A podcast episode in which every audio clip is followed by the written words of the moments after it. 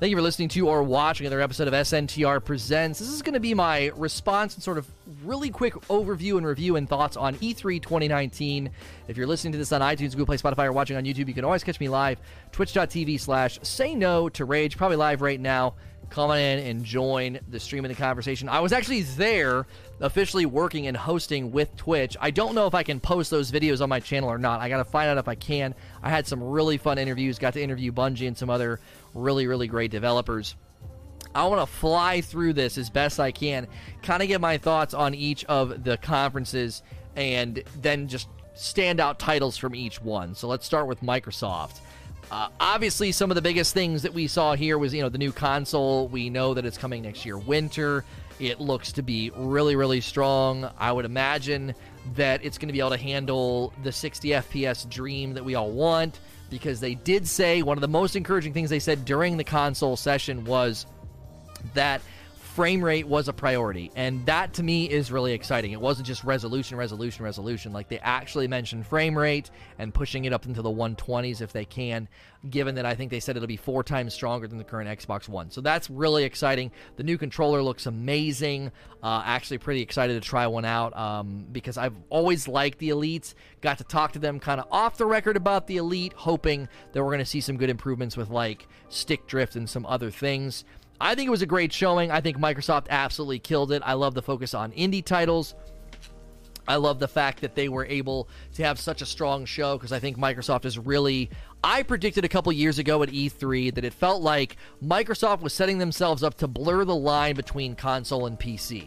They want to have like this platform, and you can buy any of their platforms, like their, their, their consoles, and you can play those games on any of them. Really, really high strong, high powered PC or the new Xbox Scarlett or Xbox One X. Like you can buy anything on their platform, and it's just going to be a matter of the graphics being better or worse depending on the platform that you get. And it really felt like they drove that nail home this year talking about the next console for me, the standout titles were obviously Cyberpunk. Now, that's not specific to Xbox, but Keanu Reeves was a pretty big win. And then I'm a huge fan of Ori. So those were kind of the two titles I walked away being the most excited about. Uh, disappointed to see Ori getting pushed into next year. It was supposed to launch this year, 2019, but it got pushed into 2020. And I'm hoping Gears can really, really bring the innovation. It looked like some new stuff was going to be happening in the combat, and then they have their new mode that looks like it might be pretty fun.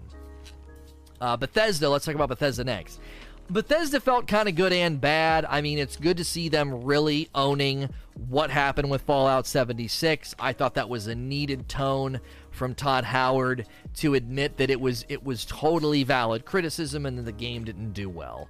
And it's also cool to see they have such a strong commitment to that game. They're not giving up on it. They're investing in it. They're adding to it. And then the battle royale mode, I'm not kidding you, they might actually pull it off. I know people are sick of BR, but I honestly think they might actually be able to pull it off with the tone and the style of you know of Fallout. Now, for me, the takeaway titles were Doom. Obviously, I love Doom, and we saw it last year. We got to see a whole lot more this year. I do think the UI is a little bit more intrusive than it was in previous the previous title, and I'm wondering if we can tone that down. The UI felt a bit much, given that the main focus should be the graphics, and given that you can do so much of the strategy and the tactics with how you kill the enemies to get your ammo and health back, I kind of felt like we don't really need to see so much of the HUD, but that's minor to me. And then Deathloop looked really, really cool. Um, I actually don't think about these things, so it's kind of cool to have my consciousness raised about that. Adrian made sure to point out, like, it was two lead characters that were black, and I was like, oh yeah, I didn't even pick up on that. And I think that's another kind of important thing. Not in a sort of disingenuous, like forcing it way, but just in a really cool way. Like, here's a brand new story, brand new game type, and the leads are one female, one male, and they're both black. It's like, oh, that's kind of cool. I didn't pick up on that. So it's neat to be in proximity with somebody who that's important to and he noticed that and I was like, "Oh, that's really awesome." And it also looks like a super creative game. So those were kind of my two takeaways from Bethesda. Devolver, loving them more and more each year. They bring something special to the you know to the E3 year eh, you know every year I, I got to go to like a little a little like get together with them like a little party and they're super nice people. They're so fun and they're really really genuine and i thought it was really neat that they just continue to drive home their identity of being rebels and e3 not liking them. My takeaway titles from there surprisingly enough carrion obviously l- looked dope to me. I love the pixel platformers and i thought carrion looked awesome. And also Fall Guys. Fall Guys almost stole all of E3 for me because uh, I was excited, obviously, to interview Bungie about Destiny and obviously Doom and all the shooters. But man, oh man, Fall Guys looks incredible. 100 players. It's in, when they said during my interview with them that it was inspired by MXC, I got even more excited because I love MXC. I watched that so much growing up in high school with my friends, just laughing our butts off in the middle of the night. And so Fall Guys was my big takeaway uh, from the PC uh, gaming show. And so I hope that game is a blast. I hope it's fun to stream with. They've got lots of ideas and things they want to do with the streaming space, and I hope they can actually land that. So those are my takeaway issues. PC Game Issue did have some sound issues, but Day 9 and Frankie are phenomenal. They're so good. I got to talk to both of them. I actually got to talk to Day 9 a little bit more than Frankie. Just let him know that I appreciate his craft and how good he is, and I really kind of study hosting and interviewing from a variety of personalities, and I really like what he brings to the table the Ubisoft uh, presser. Oh, I forgot PC Game Show. I forgot to mention. Um, so Devolver, I had Fall Guys and Carrion. My takeaway um, titles from the PC Game Show was Conan Chop Chop and Valfaris and Maneater. Valfaris is on my wish list. I think it looks amazing. It's another really, really cool, like pixel platformer Metroidvania. And then Maneater, I mean, you get to play as a shark and eat people. And then Conan Chop Chop, hilarious, really really cool game like a rogue top down co-op game where it just looks awesome really really cool and fun uh, kind of silly graphics. I thought it looked really uh, really dope. Let's move on to ubisoft. Ubisoft is in an interesting space right now and i felt like their showing was important because they showed a clear commitment to existing franchises. Rainbow six right? Siege and then Division 2 and For Honor. You know, they they they make it clear they're investing in existing and successful franchises and I don't think there's anything wrong with that. People get all upset about the dancing and I'm like, guys, that is an enormous franchise, okay? That's a big, big title, and people love it. And it was even cool to see one of the people from our streaming space get, you know, get involved. Uh, little oh, what's her name? Frick, I'm blanking on her name. She got to be, she's going to be one of their dancers, and that's really exciting. That's awesome to see like people in the Twitch space crossing over and getting into games and getting to be involved in that kind of stuff is very, very, uh, very, very exciting. No, no, no, no, no, not that person, Captain Cosmo. Somebody else. Or Little Sia? Is it Little Sia? Or Shia? Oh, frick. I'm so mad I forgot her name because I met her at EA Game Changers and she was so nice. And then she got to announce that after that presser. So my big takeaways from that one was um, Watch Dogs actually looked really, really cool. A permadeath system where your your agents can die and you have like a wide variety and you can play like as an old lady and she kind of stole the show. Like helen helen stole the show for a lot of people. Uh, and then gods and monsters. Gods and monsters being made by the same team who made ac odyssey. I got to interview that guy. He was so passionate about the fact that they like they love the lore they love the mythology and they wanted to make another game. It looks like breath of the wild and assassin's creed are gonna like have a baby. Um so yeah, Little Isha. Is that it? Little Isha? I thought it was Little Sia. Little Sia. Anyways, that's exciting to see streamers get involved in that way. Lastly, let's talk about Nintendo. Nintendo, I think, always does a good job. Uh, they do the Nintendo Direct. They're not there live, it's a video. And they had a solid showing. I feel like they did. They had a solid showing. The Luigi's Mansion, solid titles. The, the, you know, and adding another one, we got. I, I, was a part of that interview. I sat second host in that interview. Got to ask some questions about you know their goals there. JC from Nintendo Treehouse is one of the nicest guys. Such a great person to interview. He was so fun. He brought so many great games. I got to interview him like multiple times, and I thought Luigi's Mansion actually looked pretty promising. They officially announced they're working on Breath of the Wild 2, so that's mega dope. I mean, if you like the first one, how could you not, right? If you're if you're a, a fan of Zelda, the remake right? The remake of Link's Awakening looked really, really good. Like, it, it, I basically asked him, I said, hey, are you guys going to be, you know, remastering, I don't know, Link to the Past, the best one ever, or the very, very first one. And he's like, we'll see how this one does, man. If people want us to remaster the other ones, you know, buy this one. Let us know you like these remasters and these remakes. I was like, okay, everybody buy this, buy Link's Awakening. Uh, Dark Crystal Tactics. I'm not big into the Tactics XCOM game type. There was a lot of them this year. I mean, a lot. We had like a whole day. I think there were seven total from one day uh, were like the tactics games. But I mean, it's Dark Crystal, and it seems to be launching in tandem with the resurrection of a television show and like the Dark Crystal storyline. And they're obviously tipping the hat to Jim Henson, so that's cool. And then lastly, Astral Chain. Astral Chain. It it felt reminiscent of like JRPG combat, but uh you're right. It's Little Sia. Okay, it's Little Sia. I had it right. That's that's that's the that's the streamer that's getting to work with them. Astral Chain looked really really cool. You have like a robot attached to you, and you could do like combos with your robot and when fighting, and it just looked really really cool and a really, really cool world with investigation and clue finding and really fun combat and different ways to spec your character. You can spec into your gun or your blade or like doing different things with your like this robot that was like attached to you. And then Square Enix, I didn't get to see Square Enix, so obviously everybody's you know Final Fantasy VII looks amazing. I was thrilled to see that it's not turn based, so that had me really excited. A lot of their titles don't really interest me. So overall, I thought it was a great E3. I thought it was diverse. I thought there was a lot of good stuff. I thought there was a lot of good variety mixed in with indie titles and brand new big titles and established franchises and new franchises. So overall, I really enjoyed it. Maybe I'm a little bit biased because I got to work and kind of get to do my dream, which was host with Twitch and do interviews. So I hope you enjoyed E3. I hope I get to go every year and do that some more and just kind of represent gamers well and ask fun questions. And we're going to transition to question and answer now so you can submit questions if you're here live. If you're listening to this on iTunes, Google Play, Spotify, or watching on YouTube, you can always catch me live, twitch.tv slash say no to rage. As with all of my content, please like, share, and subscribe.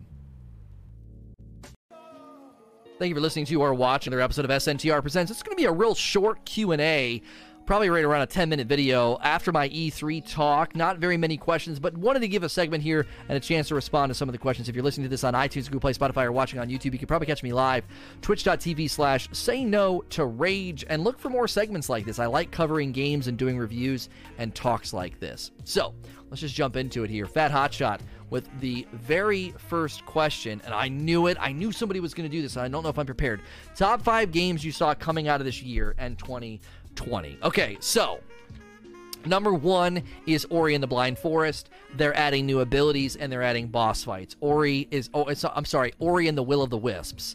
Ori and the Will of the Wisps looks absolutely fantastic. The more I see, the more I salivate. I cannot wait for that freaking game. It looks fantastic. Number two really surprised me. Fall Guys. I just hundred players. They're like little jelly bean fat rag dolls, and you're trying to knock each other off. And it's inspired by MXC Most Extreme Elimination Challenge. And I watched that a ton growing up in high school.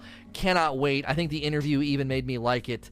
Uh, even more. It just looks so so good. Obviously, Cyberpunk has got to be in the top top five. Looks fantastic, and I can't wait to play that Doom is always a big one for me, and I feel like it looked like they added some really, really good things for Doom. So that's going to be my, I think, what did I say? I said Ori, Fall Guys, uh, Cyberpunk, and Doom.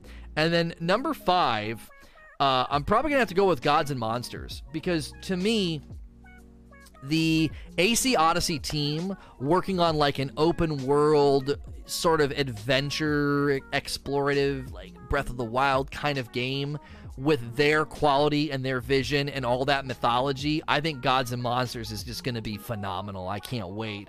So that'd be my top five uh, coming away.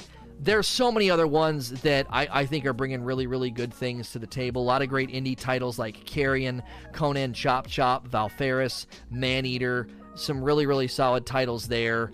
Uh, you know, and then it, there were some really, really good Nintendo titles as well. I love to see Microsoft's commitment to two indie titles, and someone in chat saying not Destiny.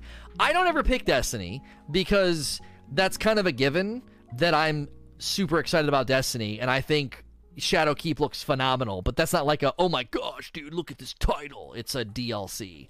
So, and that's not even shade. That's just a difference in my mind. Uh, Grays. From a lot of the media I've read or listened to, attendance felt very low. Where does E3 go after this year? Does E3 still exist in two or three years? Well, I think E3 needs to become more of a bit like more of a internet showcase. You don't need to spend tons of money on some big, insane booth. And you don't need to spend a ton of money on some big presser. I think you could do more Nintendo Direct and more interviews because I think that's really what people are tuning in for. You get that that's where all the exposure is. Like the general public comes in, how many people are literally just there for swag and like hoping for a picture and then they want to play? Like that's it. That's generally why they're there. There it's not the same as it was 5 years ago.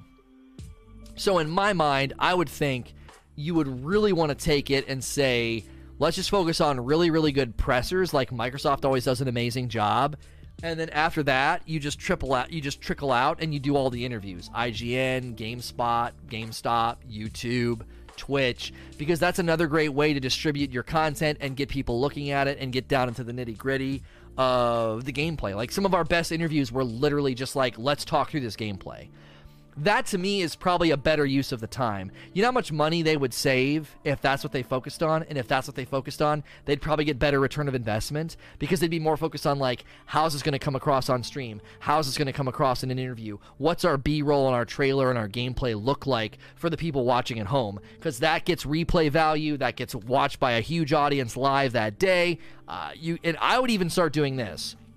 I would even start doing this tune in with this interview. This is the only place you're going to be able to see this gameplay.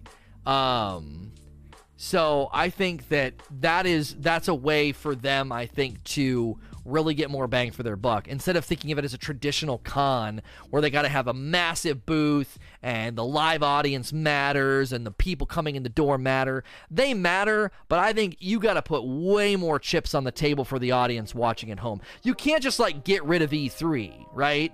Conferences and streams like that are massively valuable because it's so cheap in comparison to like just take some b-roll and a trailer and some community people to do good interviews and then be part of a really good presser like walk out on a big presser like microsoft and be like we're working on thus and so here's our trailer. I think that's very valuable and the marketing reach of that is massive and the marketing reach of your booth really isn't so Romanian Czar. Do you think you will do another Anthem stream just for fun? Not anytime soon. No, not anytime soon. Uh, I think Downcape's uh, question was genuine. He said, I noticed that you said say no to rage instead of say no to rage. Why is that? I mean, he may be picking up on the fact that I am syncopating it on purpose so it doesn't sound like say- Senator Rage. Because I say, if I say say no to rage really fast, so I say say no to rage as like to enunciate it better. I think that's maybe what he was asking about. Loot Dragon. Did you have any conversations with the Bungie team outside of your interview? Any insights? I did, and they don't do like the we're going to give you the inside track here. I repeated a question that Geoff Keighley asked, what about Destiny 3? And they basically said that's not the focus right now. And Luke Smith said the same thing. So I'm not giving you some like I'm not like breaking their trust. That was a public answer and that was a publicly asked question. That's generally the only thing I really got that like I was more focused in the pre-interviews on like what are you wanting to showcase? How can we make your game look as good as possible? And I didn't just do that for Bungie, I did that for everybody. Cuz that's the whole point of the interview.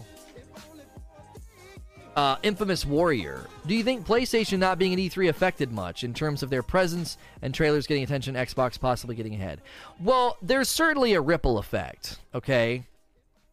There's certainly a ripple effect. Because if Sony shows up, guess what? A lot of those indie titles that got to do interviews probably wouldn't have gotten to do interviews. Why? Because we would have been interviewing Ghost of Tsushima. We would have been interviewing Death Stranding. We would have been interviewing The Last of Us 2. We would have been interviewing I don't know any other any other Sony exclusives that would have been there to walk around. Right? They, they're not going to show up. They're going to save their cards. They're going to keep their cards close to their chest, and they're going to drop them when Sony does their thing. And so that does affect it. Now, how bad is that? Well, I, that affects viewership because viewership spikes when a big game's going to interview with one of the companies, whether they're interviewing with you know YouTube or Twitch. Viewership goes up, people take an interest. The conference usually has very very good viewership, so Sony not being there affects the general intrigue and interest in the con, not just during the presser itself, but in the subsequent interviews and things that happen in the aftermath, because people want to know, right? They want to know. They're like, what what's going on with Last of Us 2, you know? Dan Papa Can we touch on PS5 and Xbox Scarlett? I keep hearing people say PS5 is stronger, yet Sony is talking in terms of 8K movies while Xbox is talking in terms of 8K game graphics. Am I missing something, or are these companies just bad at reporting? I don't have enough information to really give a good substantive answer here. Um, I don't. So I'm not actually sure if they're because saying the Scarlett's four times stronger than the Xbox One is now. Are they talking about the original Xbox One? Are they talking about the Xbox One X? I don't know. I, I think they're going to be the closest to like a gaming PC that console owners have ever had before. And I think what gives me the most hope is that Microsoft talked about frame rate. That made me feel all warm and fuzzy on the inside. It's like, okay, that matters as much as everything else. So that is good, and we'll wait for the actual hardcore crunched stats whenever it comes out. People in chat are saying they said it's four times the power of the Xbox One X. That's pretty dadgum strong. So I think we'll be in good hands because they started talking about load time, and I'm like, dude, I don't care that much about load time. I want to make sure I'm not getting a freaking headache when I play your console game because the FOV and the frame rate sucks. Like, you know what I'm saying? I'm not hating on consoles, but going down from PC to a console exclusive is just not fun when the frame rate and the FOV is just grossly inferior. Um, so, Evil the Waffler, you don't like turn-based combat in the OG FF7. Why not? Personally, I prefer it. I feel it's exhausting. It's not fluid, and it uh, it feels like static and non-participatory. I guess. Child of Light, beautiful game. Love that game. Turn-based combat, I just got annoyed. Uh, it's a preference thing, obviously. I'm not saying it's bad. Preference, me. Lono, experiencing the game, I get bored. I feel like I'm not taking part. It feels non-participatory. I want my reactions and my my reflexes to be tethered to decision making because all it really comes down to in turn based is decision making, and so I get bored and I don't like it. So, but then again, that's preference. Uh, Oslick Prime, do you see any new hardware worth mentioning? Controllers, headsets, Xbox new controller, the new Elite, I think looked amazing, and then obviously the new console looks great. Mel, who was the most surprising interview you did, either the game or the devs themselves? I think the interview for Tunche, uh, which was from a Peruvian developer, was probably the most like touching because he talked about how there wasn't really, and there really isn't even now, a big Peruvian game development or gaming community, and they just decided they wanted to make a game. And they didn't just want to make a game, they wanted to make a game where they wove in Peruvian myth and lore into the game. So that's what Tunche is it's this mystical tree that people are searching for, and then they put pink jungle dolphins in the game. Those are actually real uh, down there in Peru. Uh, pink jungle dolphins. And I thought that was a really, really cool interview. And I was grateful for Zeke to press in on the development company and its history and not just the game. I thought that was really cool that he was thoughtful to ask that question. And Tunche looked really cool. It was a roguelike with in- influences from Devil May Cry and uh, Bayonetta for the combat style. And I thought that was super dope. It was like, okay, so you took a hand drawn platformer and it's a rogue, but you took like combo and fighting influences from Devil May Cry and Bayonetta. Really, really neat. Really, really neat. Like amalgamation of different and you know different mixtures of different game types. So I thought it looked really, really cool. Uh, Giza says, with next gen system on the horizon, do you get the sense of developers wanting to finish up their current gen stuff and start seeing what's possible for the future? Th- this is one of the reasons that maybe E3 felt light this year because if you think about it, they they know developers know that PS5 and Xbox Scarlett are around the corner. So next year will probably be one of those big bomb drop years. Look at this title, blah, blah, blah, blah, blah, launching this winner on the Xbox Scarlett. Like, I think next year will be that. This year's sort of like the, eh, we're to hold off and wait. So, Thank you for 27 months, Conflicted Bano, Paddywhack with 18 months, and Clopas with 13 months. Guys, thanks for all the comments on E3. I'm trying to fly through these questions. This is a shorter segment. Geezer D. How do you think Cyberpunk will do with content creation or streaming? I'm already interested in potential OP skill trees. It should be good, should be fun. Not sure about, you know, my, my family friendly rating will probably go out the window. It looks like it's going to have a, little, a lot of stuff in it, and uh, that's okay. But I think for streaming, games like that generally have short lifespans because people lose interest. it's it's it's got to be like a game as service community driven like loot pursuit style game to like have that longevity and that enduring staying power. How high is low? Currently play on xbox one do you think switching to pc now would be pointless if the new console is as strong as implied?